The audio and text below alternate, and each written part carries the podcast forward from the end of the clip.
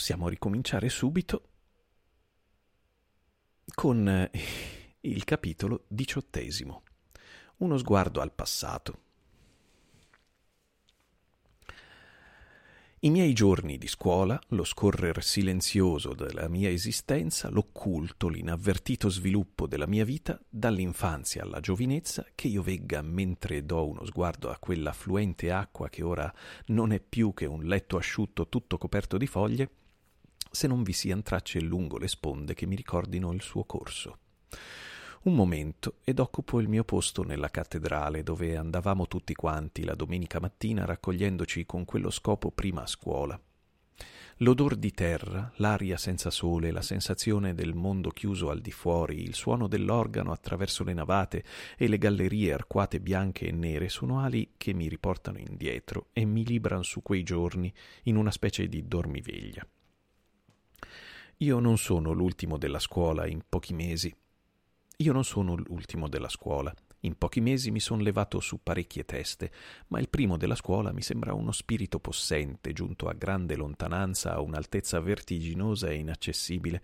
Agnese dice di no, ma io rispondo sì, e, la, e le dico che non può neppure immaginare quali tesori di dottrina abbia immagazzinati in quell'essere meraviglioso, al posto del quale ella crede che anch'io, debole aspirante, possa col tempo arrivare.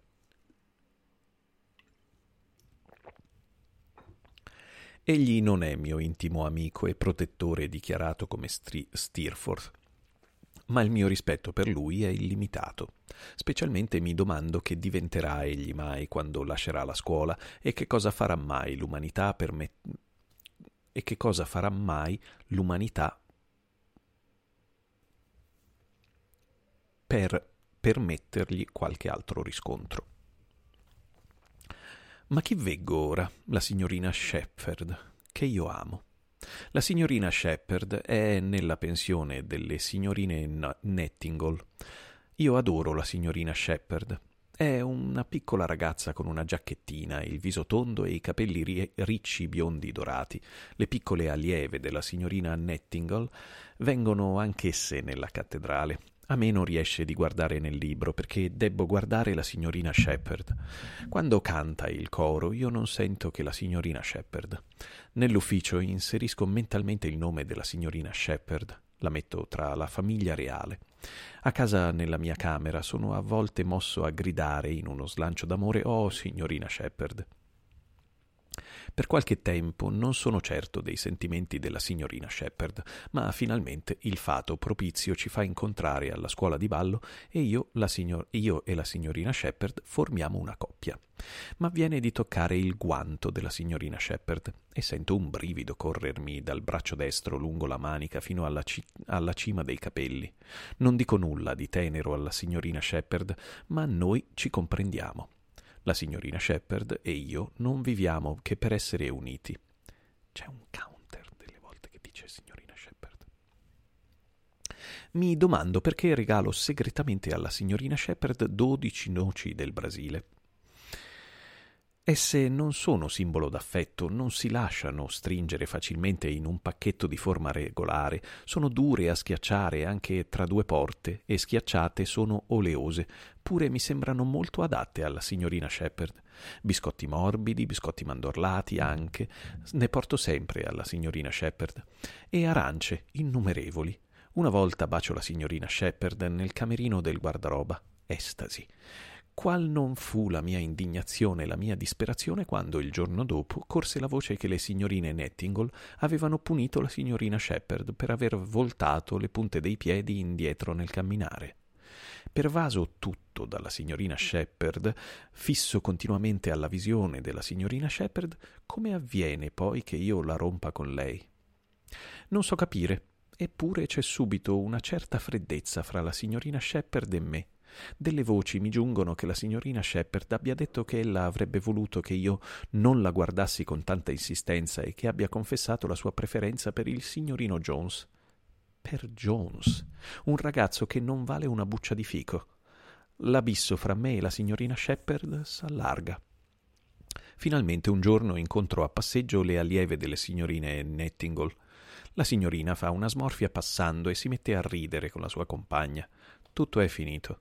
La devozione di tutta una vita, mi sembra tutta una vita ed è come se fosse, si dilegua. La signorina esce dal libro di preghiere e la famiglia reale non ha più nulla a che fare con lei.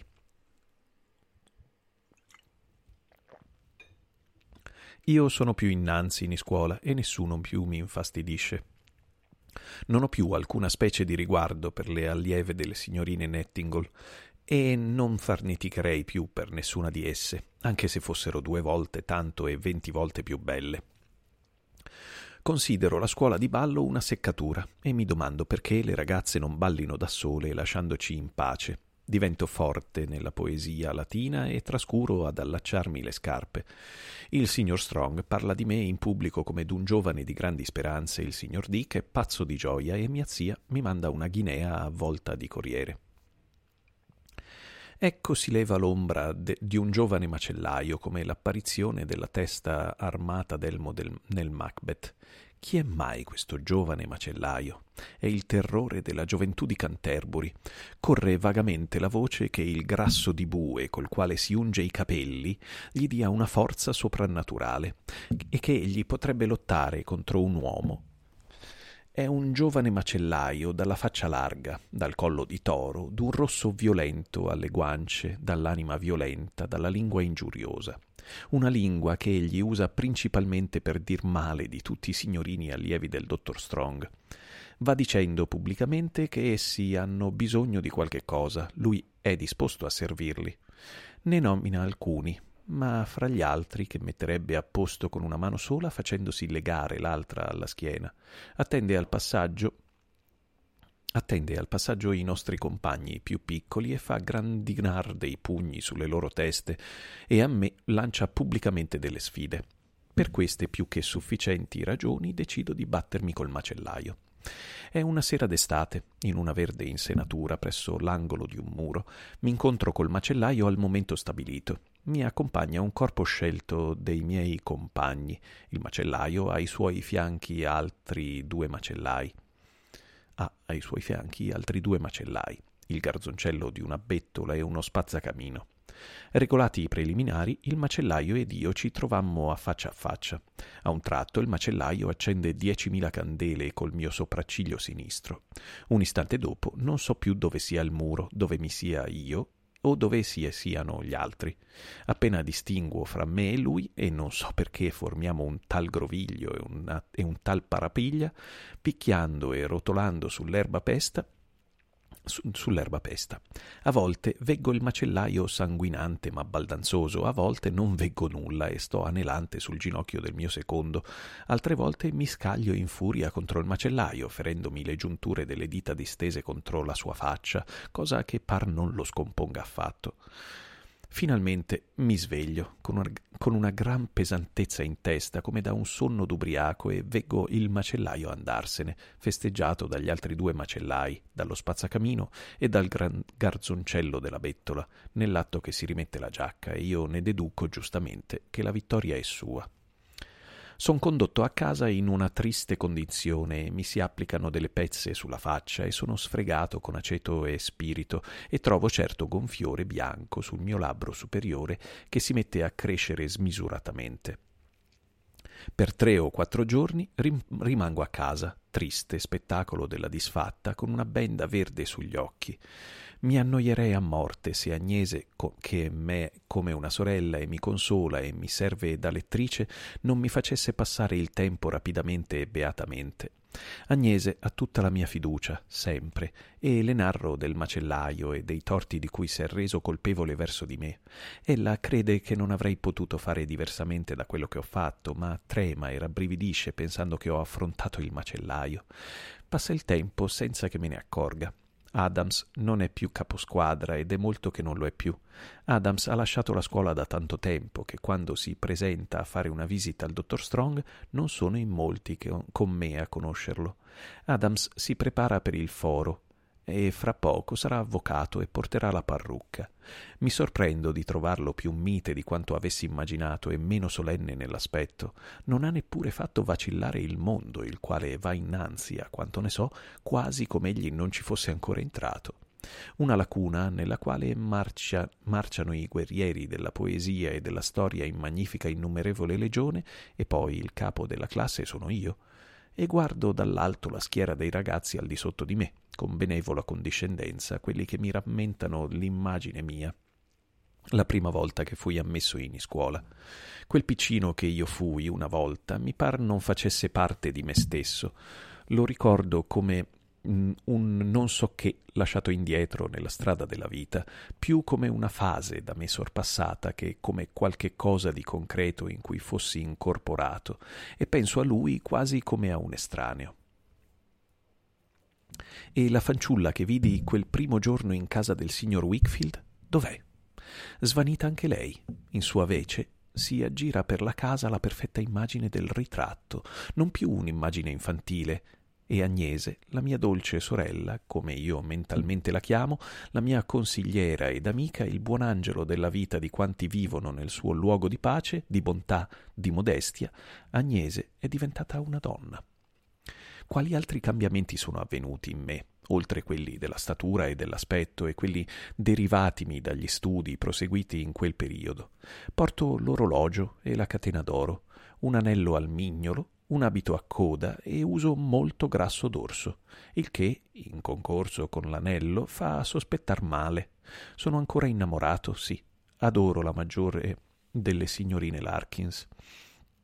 La maggiore delle signorine Larkins non è una bambina. È alta, bruna, nera negli occhi, una bella figura di donna.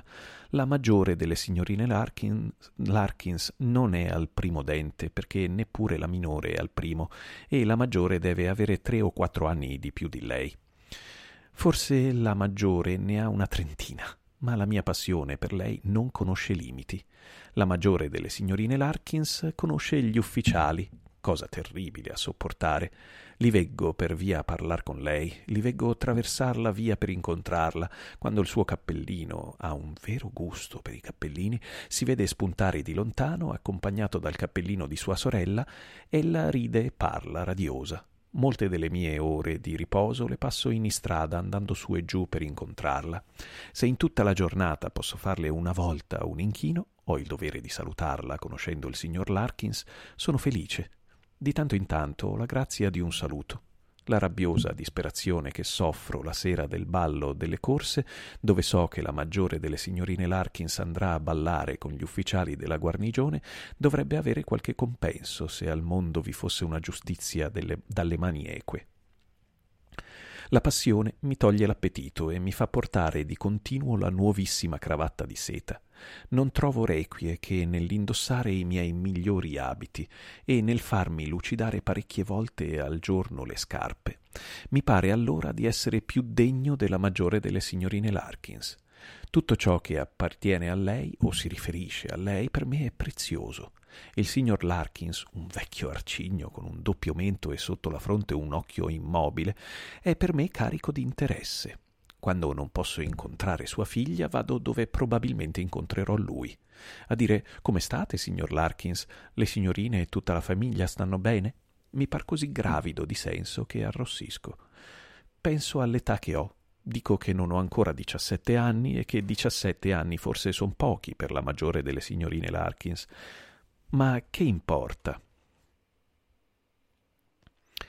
E poi, fra breve ne avrò ventuno.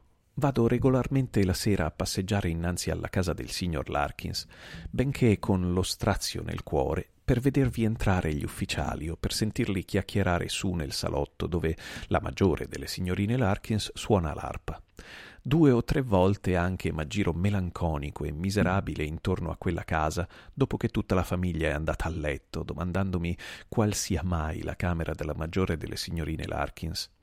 Mi figuro quale sia la camera della signorina Larkins, e scambiandola ora la posso dire con quella del signor Larkins, Larkins e augurandomi che scoppi un incendio, che la folla raccolta urli atterrita e che io, aprendomi a precipizio il varco con una scala, possa appoggiarla contro la sua finestra, salvarla nelle mie braccia e risalire a cercare qualche cosa da lei dimenticata e perire nelle fiamme. Perché io generalmente sono disinteressato del mio amore e credo che nel mio amore e credo che sarei contento di segnalarmi al cospetto della signorina Larkins e spirare. Generalmente, ma non sempre. Talvolta più fulgide visioni mi si levano innanzi. Quando mi vesto, l'occupazione di due ore, per un gran ballo dato in casa Larkins, che ho aspettato da tre settimane, abbandono la mia fantasia a piacevoli immagini. Mi figuro di essere tanto coraggioso da fare una dichiarazione alla signorina Larkins. Mi figuro che la signorina Larkins m'abbandoni la testa sulla spalla e dica: «Oh, signor Copperfield, posso credere alle mie orecchie?» Mi figuro il signor Larkins che mi aspetta il giorno dopo e mi dice: «Mio caro Copperfield, mia figlia m'ha detto tutto. La giovinezza non è un impedimento. Ecco dodicimila sterline. Siate felici». Mi figuro mia zia che si, interne- si intenerisce e ci benedisce. Il signor Dick e il signor Strong sono presenti alla cerimonia del matrimonio. Credo di essere una persona di buon senso. Credo, guardando al passato intendo, e certo modesta, eppure tutto questo si svolge nel mondo che ho detto. Nel modo che ho detto. Arrivo alla casa incantata, piena di lumi, di chiacchiere, di musica, di fiori, di ufficiali. Mi rattristo vedendoli, e della maggiore e della maggiore delle signorine Larkins, che è uno splendore di bellezza. Ella è in azzurro, con fiori azzurri nei capelli. Non ti scordar di me, come se ci fosse la minima necessità di portare dei non ti scordar di me. È la prima serata di adulti alla quale io sia stato invitato, e mi sento un po' a disagio. Sembra che io non appartenga a nessuno e nessuno sembra che abbia nulla da fare con me, eccetto il signor Larkins, che mi chiede notizie della salute dei miei compagni di scuola, cosa che non dovrebbe fare perché non sono andato lì per essere insultato. Ma dopo che sono stato per qualche tempo presso la porta a pascer gli occhi della dea del cuor mio, ella mi si avvicina, lei, la maggiore delle signorine Larkins, e mi chiede dolcemente se ballo. Balbetto con un inchino: «Con voi, signorina Larkins». «Con nessun'altra?» chiede la signorina Larkins. «Io non avrei alcun piacere a ballare con un'altra». La signorina Larkins ride e arrossisce, o crede, o credo che arrossisca, e dice: «Non per questo giro, ma per l'altro sarò lietissima». Il tempo arriva. «È un valzer, credo», osserva dubbiosa la signorina Larkins quando io mi presento. «Ballate il valzer?» «Se no, il capitano Bailey». «Ma io ballo il valzer piuttosto bene, anche a quanto sembra». E ottengo la signorina Larkins. La tolgo con austerità dal fianco del capitano Bailey, che ne rimane intimamente angosciato, non ne ho il minimo dubbio. Ma che importa? Anch'io ho sofferto moltissimo. Io ballo il valzer con la maggiore delle signorine Larkins, non so dove, fra chi o per quanto tempo. So soltanto che nuoto nello spazio con un angelo azzurro in uno stato di beata ebbrezza, finché mi ritrovo solo con lei in una salettina, a riposare su un divano. Ella ammira il fiore, la rosea camelia del Giappone pagata mezza corona, che porto all'occhiello. Gliela do e dico: «La cedo a carissimo prezzo, signorina Larkins». «Veramente? E che volete?» risponde la signorina Larkins. «Uno dei vostri fiori, per custodirlo come un avaro, come un avaro il suo tesoro». «Voi siete un ragazzo audace», disse la signorina Larkins. Dice la signorina Larkins. «Ecco». Ella me lo dà con piacere e io me lo porto alle labbra e poi sul seno. La signorina Larkins, ridendo, infila la mano nel mio braccio e dice: «Ora riconducetemi al capitano Bailey. Sono smarrito, sono smarrito nel ricordo di questo delizioso colloquio e del valzer», quando ella torna di nuovo da me a braccetto di un signore alla buona abbastanza attempato e dice: «Oh, ecco il piccolo temerario. Il signor Chestle vuole conoscervi, signor Copperfield». Comprendo subito che egli è un amico della famiglia e sono assai lusingato. «Ammiro il vostro gusto, signore», dice il signor Chestle. «Esso vi onora. Immagino che voi non vi interessiate molto ai luppoli, ma io non sono che un coltivatore di luppoli, e se mai vi venisse il ticchio di passare per quelle parti, le parti di Ashford, per farci una visitina, saremmo contenti se vorreste stare con noi quel tempo che vi piacerà». Ringrazio caldamente il signor Chestle e gli stringo la mano. Credo di essere in un sogno incantato, ballo di nuovo il valzer con la maggiore delle signorine Larkins e torno a casa in uno stato di beatitudine ineffabile e ballo con l'immaginazione tutta la notte, cingendo col braccio la vita azzurra della mia cara divinità. Dopo, per alcuni giorni, mi smarrisco in estatiche riflessioni, ma non le veggo, non la veggo né per via né quando vado in casa sua a fare una visita. Sono imperfettamente consolato per questa delusione dal sacro pegno, il fiore appassito. Trotwood, dice Agnese un giorno dopo desinare, indovinate chi si marita domani? Una che voi ammirate. Non voi, credo, Agnese. No, io no, dice Agnese levando il viso dalla musica che era occupata a copiare. L'hai saputo, papà? La maggiore delle signorine Larkins. Col... col capitano Bailey? Ho appena la forza di balbettare. No, con nessun capitano, col signor Chestle, un gran coltivatore di luppoli. Precipito in un profondo abbattimento per una settimana o due. Mi tolgo l'anello, indosso gli abiti peggiori, non uso più grasso d'orso e sospiro sul fiore appassito dell'ex signorina Larkins. Dopo, piuttosto stanco di questa specie di vita, avendo ricevuto una nuova sfida del macellaio, getto via il fiore, esco in capo col macellaio, in campo col macellaio e gloriosamente lo sconfiggo. Questo e la ripresa dell'uso dell'anello come del grasso d'orso in moderata quantità sono gli ultimi segni che mi è andato di discernere nel mio cammino verso i diciassette anni. Era breve questo.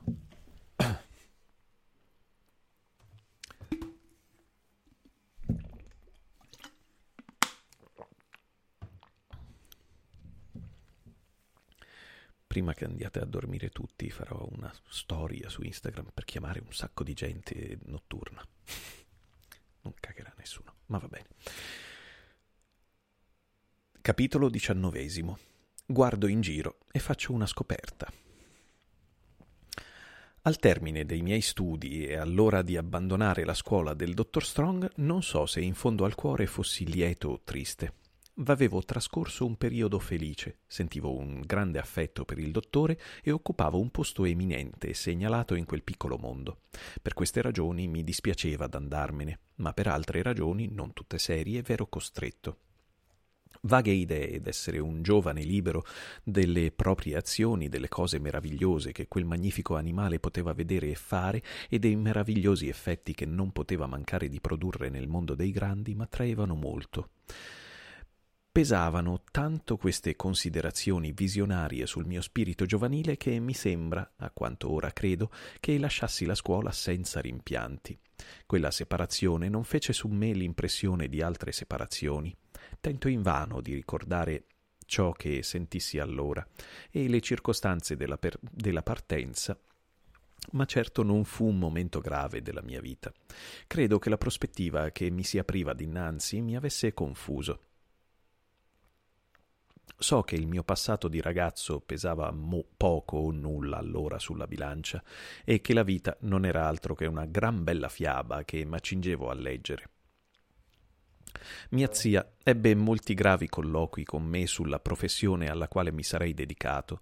Per un anno o più m'ero sforzato di trovare una risposta soddisfacente alla domanda che ella spesso mi ripeteva: «Che ti piacerebbe d'essere?»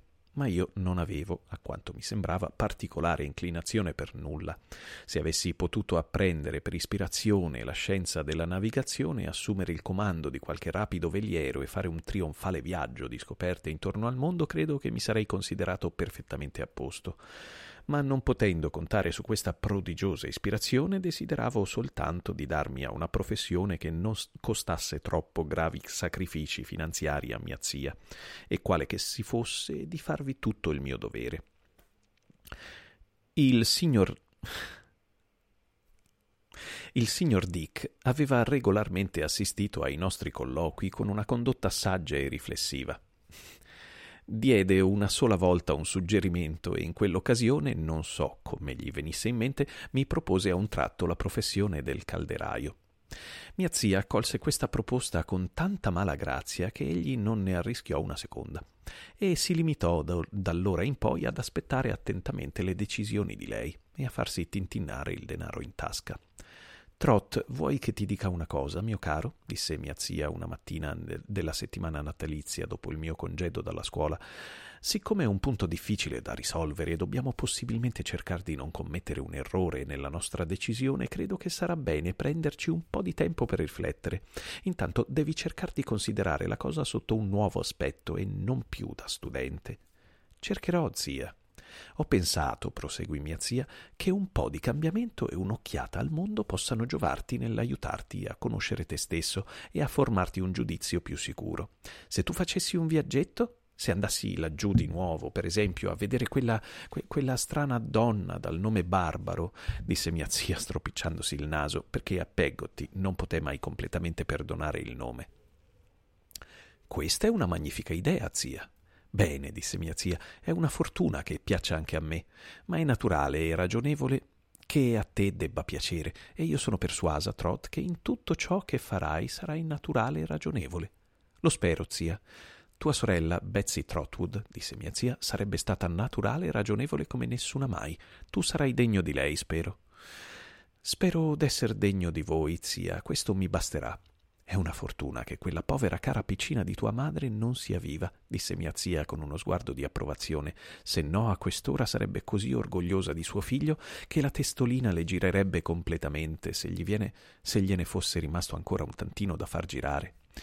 Mia zia si scusava sempre della propria debolezza per me con l'addossarla così alla mia povera madre. «Dio ti benedica, Trotwood, come me la rammenti perfettamente». «Piacevolmente, spero, zia». «È lei precisa, Dick», disse mia zia con forza, «precisamente come era lei in quel pomeriggio prima di cominciare a soffrire. Cielo, è lei precisa come un occhio somiglia all'altro». «Davvero?» disse il signor Dick. «È preci- e preciso Davide anche», disse mia zia risolutamente.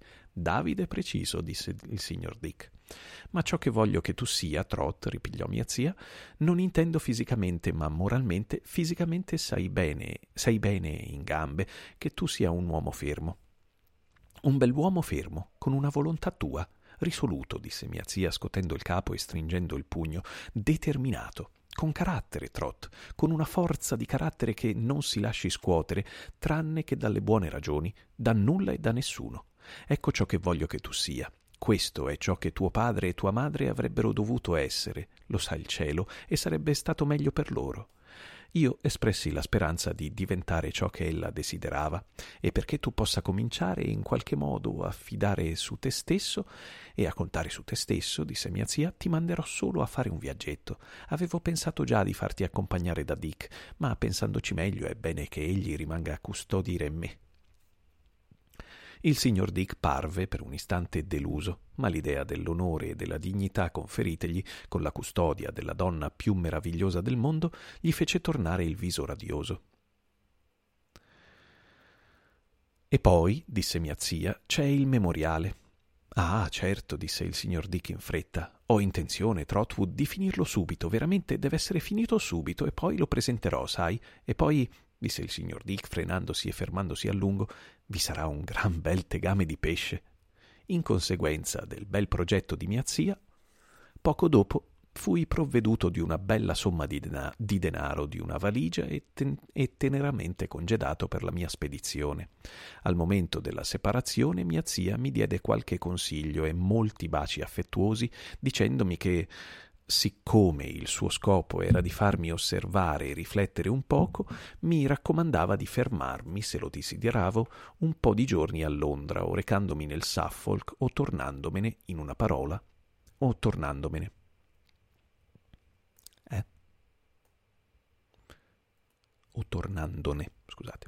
In una parola, ero libero di fare ciò che volevo per tre o quattro settimane, e in un'altra condizione era imposta alla mia libertà che l'anzidetto osservare e riflettere un poco e l'obbligo di scriverle tre volte la settimana, narrandole fedelmente tutto. Andai prima a Canterbury per congedarmi da Agnese e dal signor Wickfield. Nella loro casa non avevo abbandonato ancora la mia vecchia stanza, e anche dal buon dottore. Agnese fu molto lieta di rivedermi. Scusate. Agnese fu molto lieta di rivedermi e mi disse che da quando me n'ero andato la casa non si riconosceva più.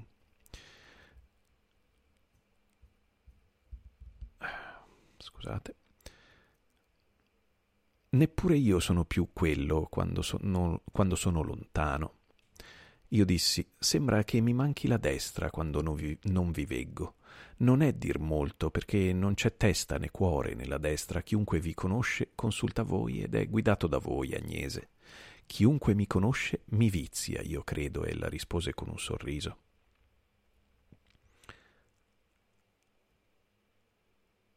Un secondo, che volevo fare una cosa.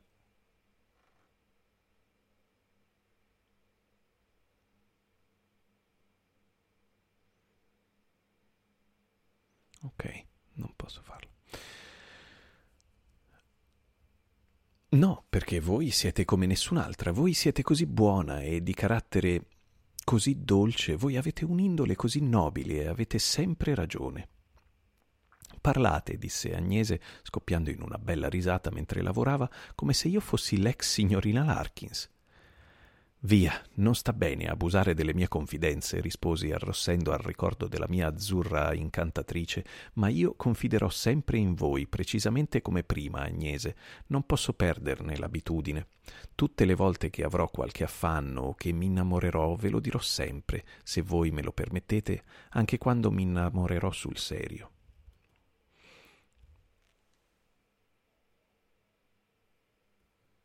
Ok, non posso davvero. Come? Vi siete sempre innamorato sul serio, disse Agnese sempre ridendo. Oh, mi sono sempre innamorato come un ragazzo, uno studente, dissi ridendo a mia volta, ma non senza un po' di confusione. I tempi sono cambiati ora e immagino che un giorno o l'altro mi innamorerò in modo ter- terribilmente serio. La mia meraviglia, Agnese, si è che a quest'ora anche voi non siete nella stessa condizione. Agnese rise di nuovo e scosse il capo. «Oh, io so che non ci siete», dissi, «perché se ci foste me lo avreste detto, o almeno, poiché le vidi un tenue rossore nel, vo- nel volto, me lo avreste lasciato indovinare. Ma non c'è nessuno che io conosca che meriti di amarvi, Agnese.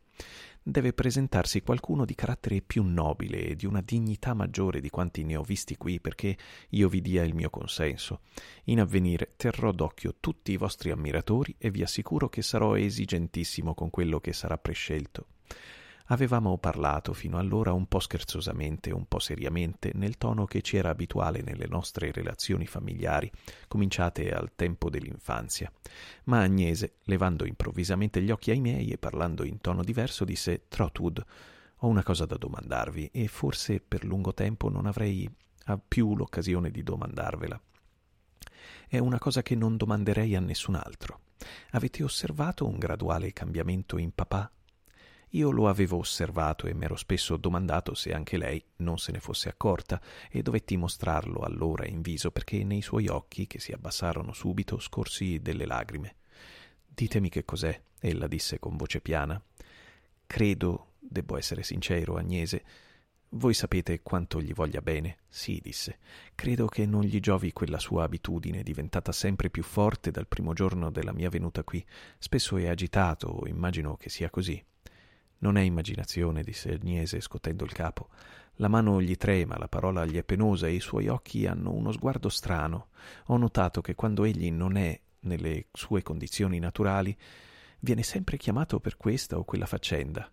«È un raia», disse Agnese. «Sì, è il sentimento di non essere in grado di sbrigarla». Sì, e il sentimento di non essere in grado di sbrigarla o di non averla compresa o di essere fatto vedere in quello stato, parlo sconvolga così, che il giorno dopo sta peggio e il seguente peggio ancora e così ha assunto quell'aria che gli si nota e di spossatezza e di smarrimento.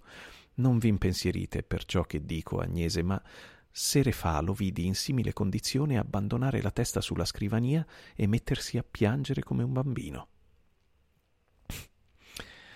La mano di lei mi sfiorò le labbra mentre ancora parlavo e l'istante dopo ella era andata incontro al padre sulla soglia dell'uscio e aveva appoggiato la testa sulla spalla di lui. L'espressione del viso di lei, nell'atto che entrambi mi guardavano, era molto commovente. Vi era nel suo sguardo tal profondo amore e tanta gratitudine per lui in compenso dell'amore e della sollecitudine che egli le dimostrava, v'era una così fervida preghiera per me di trattarlo con indulgenza anche nell'intimo pensiero e di non dar posto a nessun giudizio amaro contro di lui. Ella era così orgogliosa del padre, insieme così devota eppure così pietosa e dolente e così fiduciosa della mia simpatia, che nessuna parola avrebbe potuto dirmi tanto o commuovermi di più. Dovevamo recarci a prendere il tè dal dottore. Andammo all'ora solita e trovammo innanzi al caminetto dello studio il dottore con sua moglie e la madre di lei. Il dottore, che dava alla mia esecuzio- alla mia escursione l'importanza di un viaggio in Cina, mi ricevette come un ospite di grande importanza e volle che un gran ceppo fosse buttato sul fuoco per poter vedere il mio vol- il volto del suo ex-, ex scolaro arrossarsi a quella fiamma. «Io non vedrò molti altri visi nuovi al posto di Trotwood, Wickfield», disse il dottore scaldandosi le nani. le mani. «Sto diventando pigro e ho bisogno di riposo. Fra sei mesi lascerò i miei ragazzi in altre mani e condurrò una vita più tranquilla». «È da dieci anni che dite così, dottore», rispose il signor Wickfield. «Ma ora lo dico sul serio», rispose il dottore. «L'insegnante capo prenderà il mio posto, lo dico sul serio finalmente, e voi dovete redigere il contratto e legarci ai nostri patti come un paio di bricconi. E badate an- e badare anche», disse il signor Wickfield, «che non vi si metta nel sacco, eh, perché vi ci metterebbero certamente in un contratto che fosse formulato da voi. Ebbene, sono pronto, vi sono, compi- vi sono compiti peggiori nella mia professione». «E allora non avrò da pensare ad altro», disse il dottore con un sorriso, «che al mio dizionario e a quest'altro contratto già firmato, Annie». Mentre il signor Wickfield le volgeva lo sguardo sedendo al tavolino da tè accanto ad Agnese, la signora Strong pareva la, lo sfuggisse con tale insolita esitazione e timidezza che egli la fissò con maggiore attenzione, come per un pensiero sortogli improvvisamente. «Veggo che è arrivata la posta dall'India», egli disse dopo un breve silenzio. «A proposito, e le lettere di Jack Maldon?» disse il dottore. «Veramente, povero caro Jack». «Povero caro Jack», disse la signora Markleham scotendo il capo, «che clima terribile! Mi si dice che sia lo stesso che vivere in un mucchio di sabbia sotto una campana di vetro rovente. Egli sembrava forte, ma non era, mio caro dottore. Fu il suo spirito, non la sua costituzione, che lo spinse ad avventurarsi con tanta baldanza. Annie, cara mia, credo che tu debba ricordare perfettamente che tuo cugino non fu mai forte, non fu mai ciò che si può dire robusto, sai», disse la signora Markleham con energia, dando uno sguardo Guardo in giro su di noi in generale. «Dal tempo che mia figlia e lui erano bambini insieme e passeggiavano a braccetto tutto il giorno quant'era a lungo». Annie, così apostrofata, non rispose. «Da ciò che dite, signora, debbo arguire che il signor Maldon stia male?» chiese il signor Wickfield. «Stia male?» rispose il vecchio soldato. «Mio caro signore, e che cosa non ha?» «E che cos'ha?» disse il signor Wickfield. «Che cos'ha? Oh bella!» disse il vecchio soldato. «Ha avuto dei terribili colpi di sole, senza dubbio, e febbre di palude, e malaria, e tutto ciò che potete nominare, e tutto ciò che potete immaginare. Quanto al fegato», disse il vecchio soldato con rassegnazione, «ci aveva interamente rinunciato partendo». «Tutto questo vi scrive?» disse il signor Wickfield. «Scrivere, mio caro signore», rispose la signora Markleham, Markleham, scotendo il capo e il ventaglio, «come conoscete poco il mio povero Jack Maldon per fare una domanda simile? Scrivere lui, non gli si caccerebbe di corpo nulla neanche con un paio di tenaglie». «Mamma», disse la signora Strong. «Annie, mia cara», rispose la madre, «una volta per tutte debbo realmente pregarti di non interrompermi se non per confermare ciò che dico. Tu sai benissimo, come lo so io, che a tuo cugino Maldon non si caverebbe nulla di corpo neanche con un paio di tenaglie. Perché debbo limitarmi a un paio? Non... Non basterebbero quattro, otto, sedici, trentadue a fargli dire una parola che potesse sconve- sconvolgere i progetti del dottore». «I progetti di Wickfield», disse il dottore carezzandogli il volto e guardando il suo consigliere con aria contrita, «vale a dire i nostri comuni progetti, quelli che noi abbiamo fatto per lui. Io avevo detto all'estero o in patria». «E io dissi», aggiunse grave il signor Wickfield, «all'estero. Fui io che lo mandai all'estero, la responsabilità è tutta mia». «Oh, la vostra responsabilità», disse il vecchio soldato. «Tutto fu fatto per il meglio, mio caro signor Wickfield, tutto fu fatto con le migliori intenzioni del mondo, lo sappiamo, ma se il caro giovane non può vivere laggiù, non può viverci. E se non può viverci, morirà piuttosto che sconvolgere i progetti del dottore, lo so», disse il vecchio soldato, agitando il ventaglio con una, con una specie di calma disperazione profetica. «So che morirà piuttosto che sconvolgere i piani del dottore». «Bene, bene, mamma», disse il dottore allegramente, «non sono fanatico dei miei progetti, posso sconvolgerli io stesso, posso sostituirli con altri. Se Jack Maldon torna in patria per motivi di salute, non gli si deve permettere di ripartire e ci dobbiamo sforzare di trovargli un posto in patria più vantaggioso e più conveniente». La signora Markleham fu così sopraffatta da questo generoso discorso che è inutile dirlo, non s'era aspettato che ella poté soltanto osservare al dottore che non si poteva dir di più, mentre faceva parecchie volte l'atto di baciare le stecche del ventaglio e di picchiargli con esso le mani. Dopodiché, nobilmente, sgridò sua figlia Annie perché non mostrava la sua gratitudine al dottore, che per amor suo si mostrava così generoso col suo vecchio compagno di giochi, e ci intrattenne con alcuni particolari riguardanti altri degni membri della sua famiglia che sarebbe stato bene rimettere sui loro degnissimi piedi. Nel frattempo sua figlia Annie non aveva detto una parola e, o levati gli occhi in su. Nel frattempo il signor Wickfield non le aveva mai tolto gli sguardi di dosso, stando d'accanto ad Agnese. Mi sembrava che egli non pensasse affatto di poter essere osservato da qualcuno e fosse così intento in lei e in tutto ciò che la riguardava che ne era completamente assorto.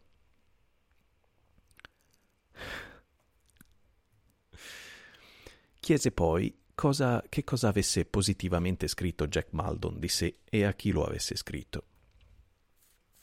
«Ebbene, qui», disse la signorina Markleham, prendendo una lettera dalla mensola del caminetto al di sopra della testa del dottore, «quel caro giovine dice allo stesso dottore dov'è.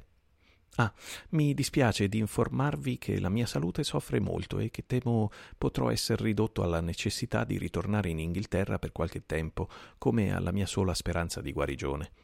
Questo è piuttosto chiaro, povero giovane, la sua sola speranza di guarigione, ma la lettera ad Annie è più chiara ancora. «Annie, dammi la lettera, la lettera». «Non ora, mamma», e la pregò sottovoce.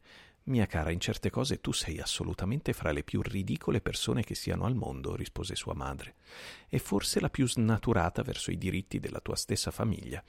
Tu non, av- non avresti parlato per nulla affatto della lettera se non te l'avessi chiesta. La chiami confidenza questa, amor mio, con tuo marito. Io casco dalle nuvole, non è così che si tratta». La lettera fu malvolentieri presentata e, quando io la presi per darla alla madre, vidi la mano della figlia tremare riluttante. «Ora vediamo», disse la signora Markleham mettendogli, mettendosi gli occhiali. «Dov'è quel brano? Il ricordo dell'antico tempo, mia diletta Annie, eccetera, non è qui. Il buon vecchio procuratore. Chi è mai? Oh, Annie, la scrittura di tuo cugino Maldon è un disastro. Ah, ho capito, dice dottore. Ah, sì, molto buono in verità». Qui si interruppe per, per baciar di nuovo il ventaglio e scuoterlo verso il dottore, che ci fissava con un sentimento di placida soddisfazione. «Ah, ho trovato. Tu non ti sorprenderai, Annie, se ti dico... No, certo, sapendo che non, fa, che non fu mai forte, lo dicevo appunto poco fa, che ho sofferto tanto in questa lontananza che son deciso di ripartire a ogni costo, ottenendo un congedo per motivi di salute o, se non posso ottenerlo, rassegnando le mie dimissioni. Ciò che ho sofferto e soffro qui è insopportabile. E se non fosse per la pronta generosità tua», disse la signora Markleham, rivolta al dottore, telegrafandogli di nuovo col ventaglio e ripiegando la lettera, «non ci potrei assolutamente pensare». Il signor Wickfield non disse una parola, benché la vecchia signora lo guardasse come in attesa di un commento a questa notizia, ma se ne rimase austeramente in silenzio, con gli occhi fissi a terra. E se ne stette a lungo così, dopo che già si parlava di altro, di rado levandoli, e solo per posarli un istante con aria accigliata sul dottore o la moglie o su entrambi. Il dottore...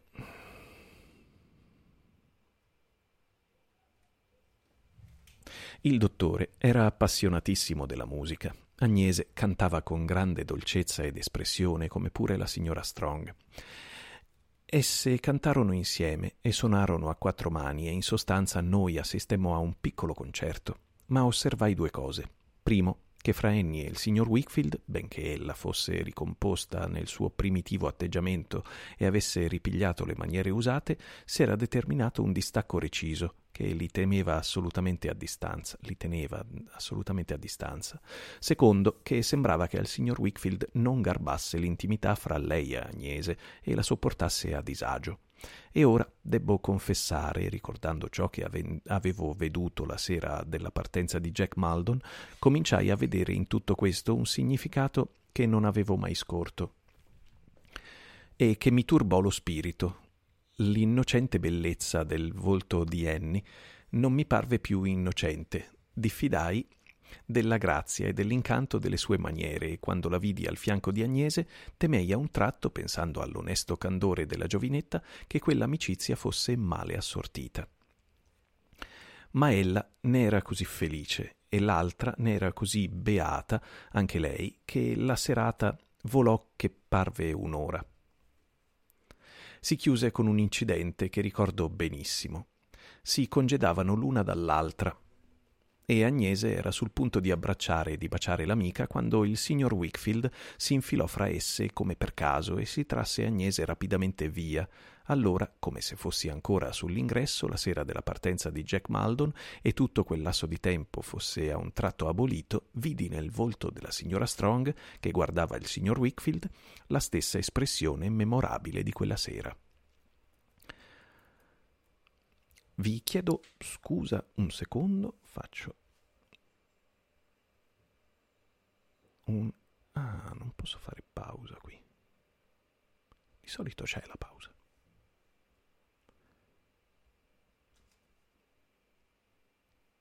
No. No. Arrivo subito.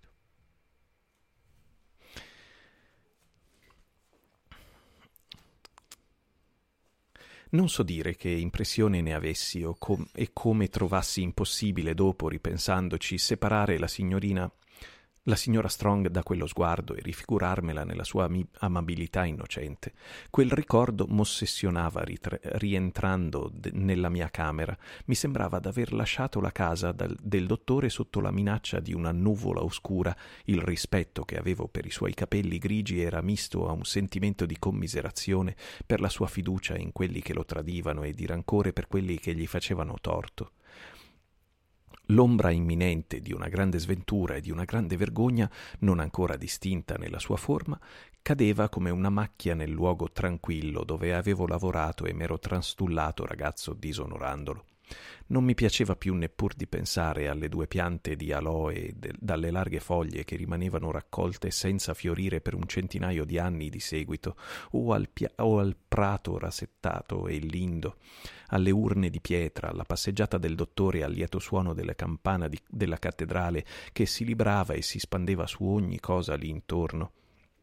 Era come se il tranquillo santuario della mia infanzia fosse stato profanato innanzi ai miei occhi e la sua pace e il suo onore fossero stati dispersi ai venti.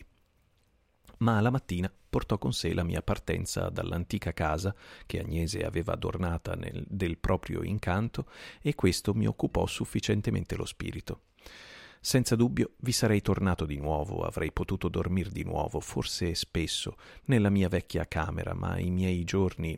I giorni della mia dimora colà se n'erano andati e il vecchio tempo felice era trascorso. Avevo il cuore così grosso, facendo un pacco di quei libri e di quei vestiti che ancora dovevo spedire a Dover, che mi curai, che non mi curai di, farsi, di farmi scorgere da Uriah Heep, il quale si mostrava tanto servizievole nell'aiutarmi che io, poco caritatevole, pensai che fosse straordinariamente soddisfatto della mia partenza. Mi separai da Agnese e dal padre, sforzandomi invano di celar virilmente la mia commozione, e salii sull'imperiale della diligenza di Londra. Ero così intenerito e disposto al perdono, attraversando la città, che avevo una mezza idea di fare un cenno al mio vecchio nemico, il macellaio, e di gettargli cinque scellini da bere alla mia salute.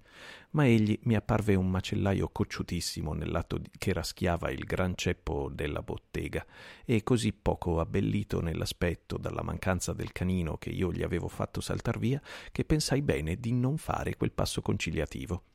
La prima cosa che mi venne in mente, ricordo, quando ci trovammo sulla strada in campagna, fu di darmi un'aria importante col cocchiere e di parlare in tono straordinariamente grave.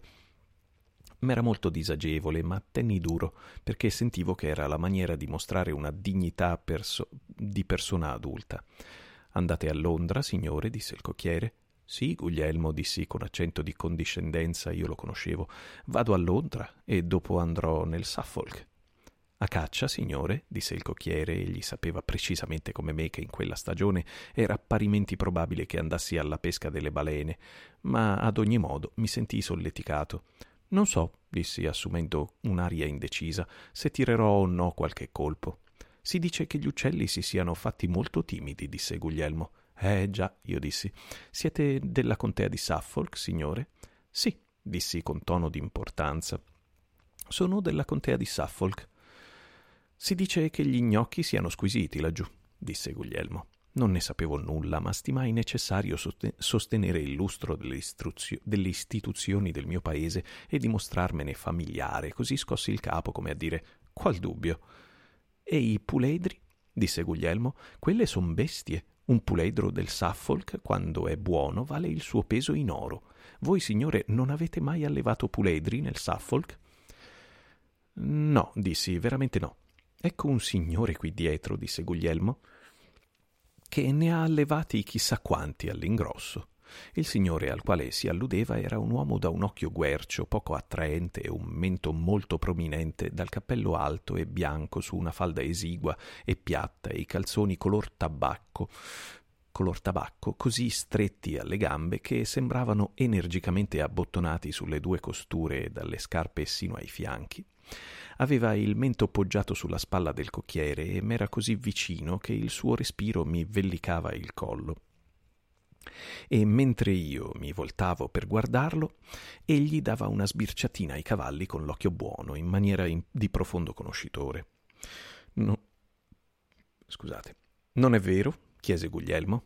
«Che cosa?» disse il signore di dietro. «Che avete allevato i puledri del Suffolk all'ingrosso?» «Sicuramente», disse il signore, «non vi sono razze di cavalli o razze di cani che io non abbia allevate.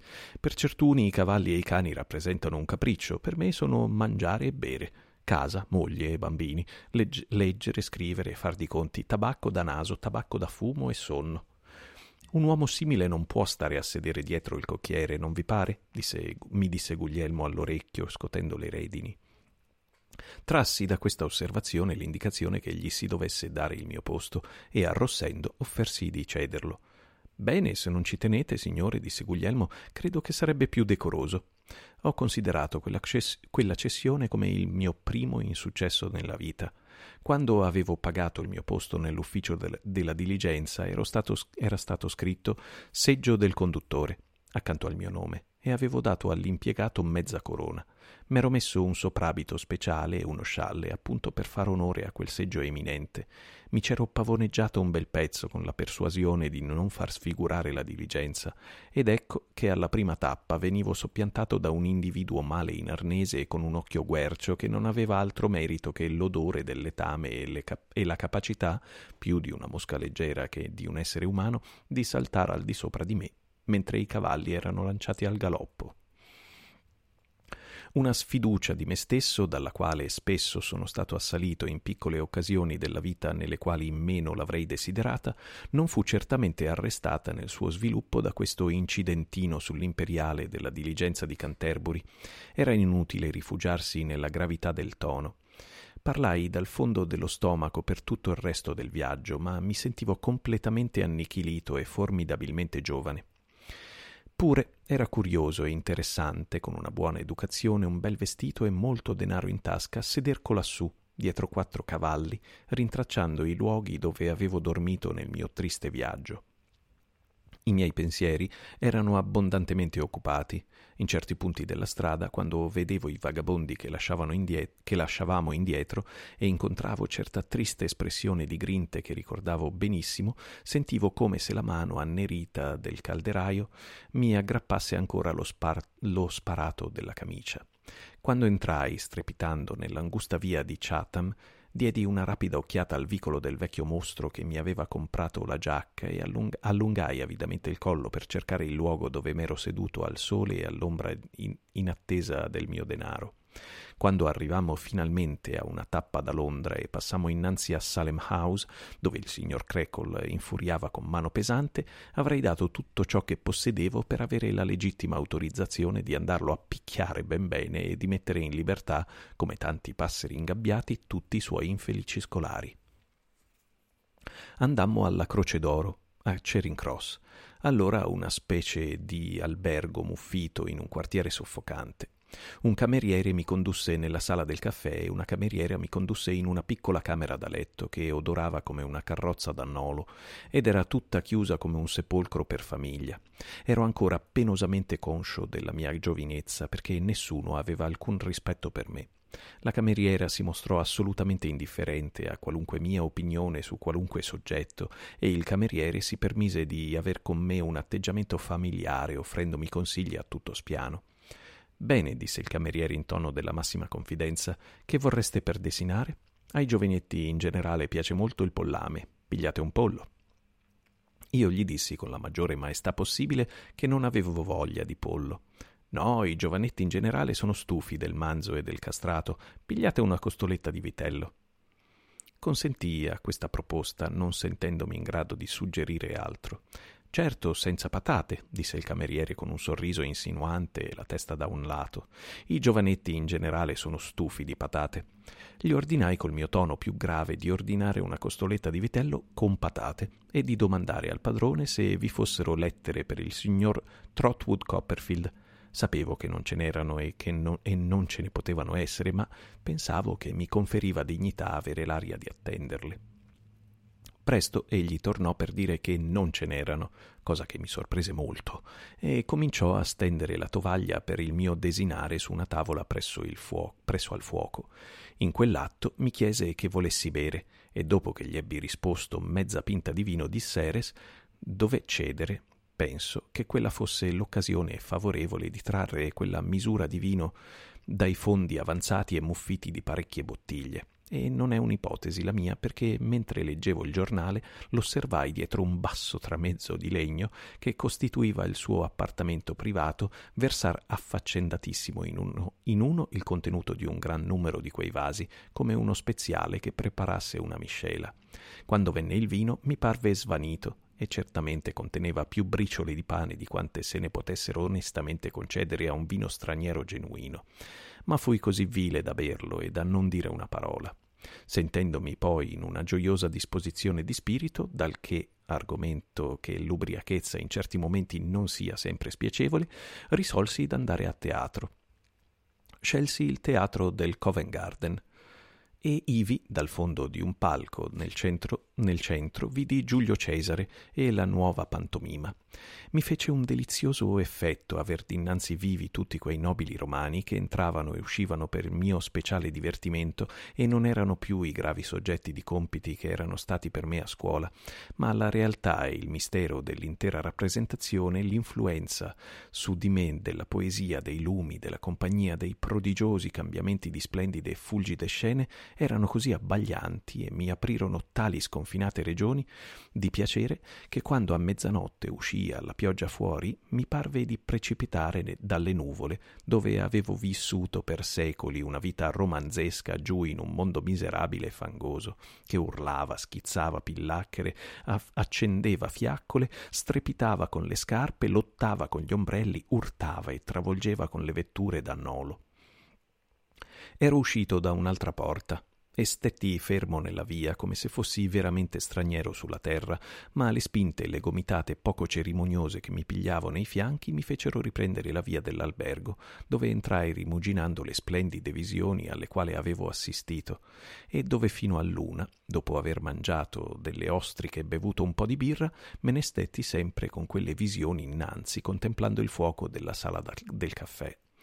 ero così pieno della rappresentazione del passato, perché essa era in un certo modo come una fulgida trasparenza attraverso la quale vedevo svolgersi la mia vita anteriore, che non so quando la persona di un bel giovanotto vestito con una negligenza elegante che io ho ragione di ricordare divenne ai miei occhi una figura concreta, ma ricordo che mi accorsi della sua compagnia senza averlo veduto entrare, mentre sedevo ancora meditabondo accanto al fuoco della sala del caffè.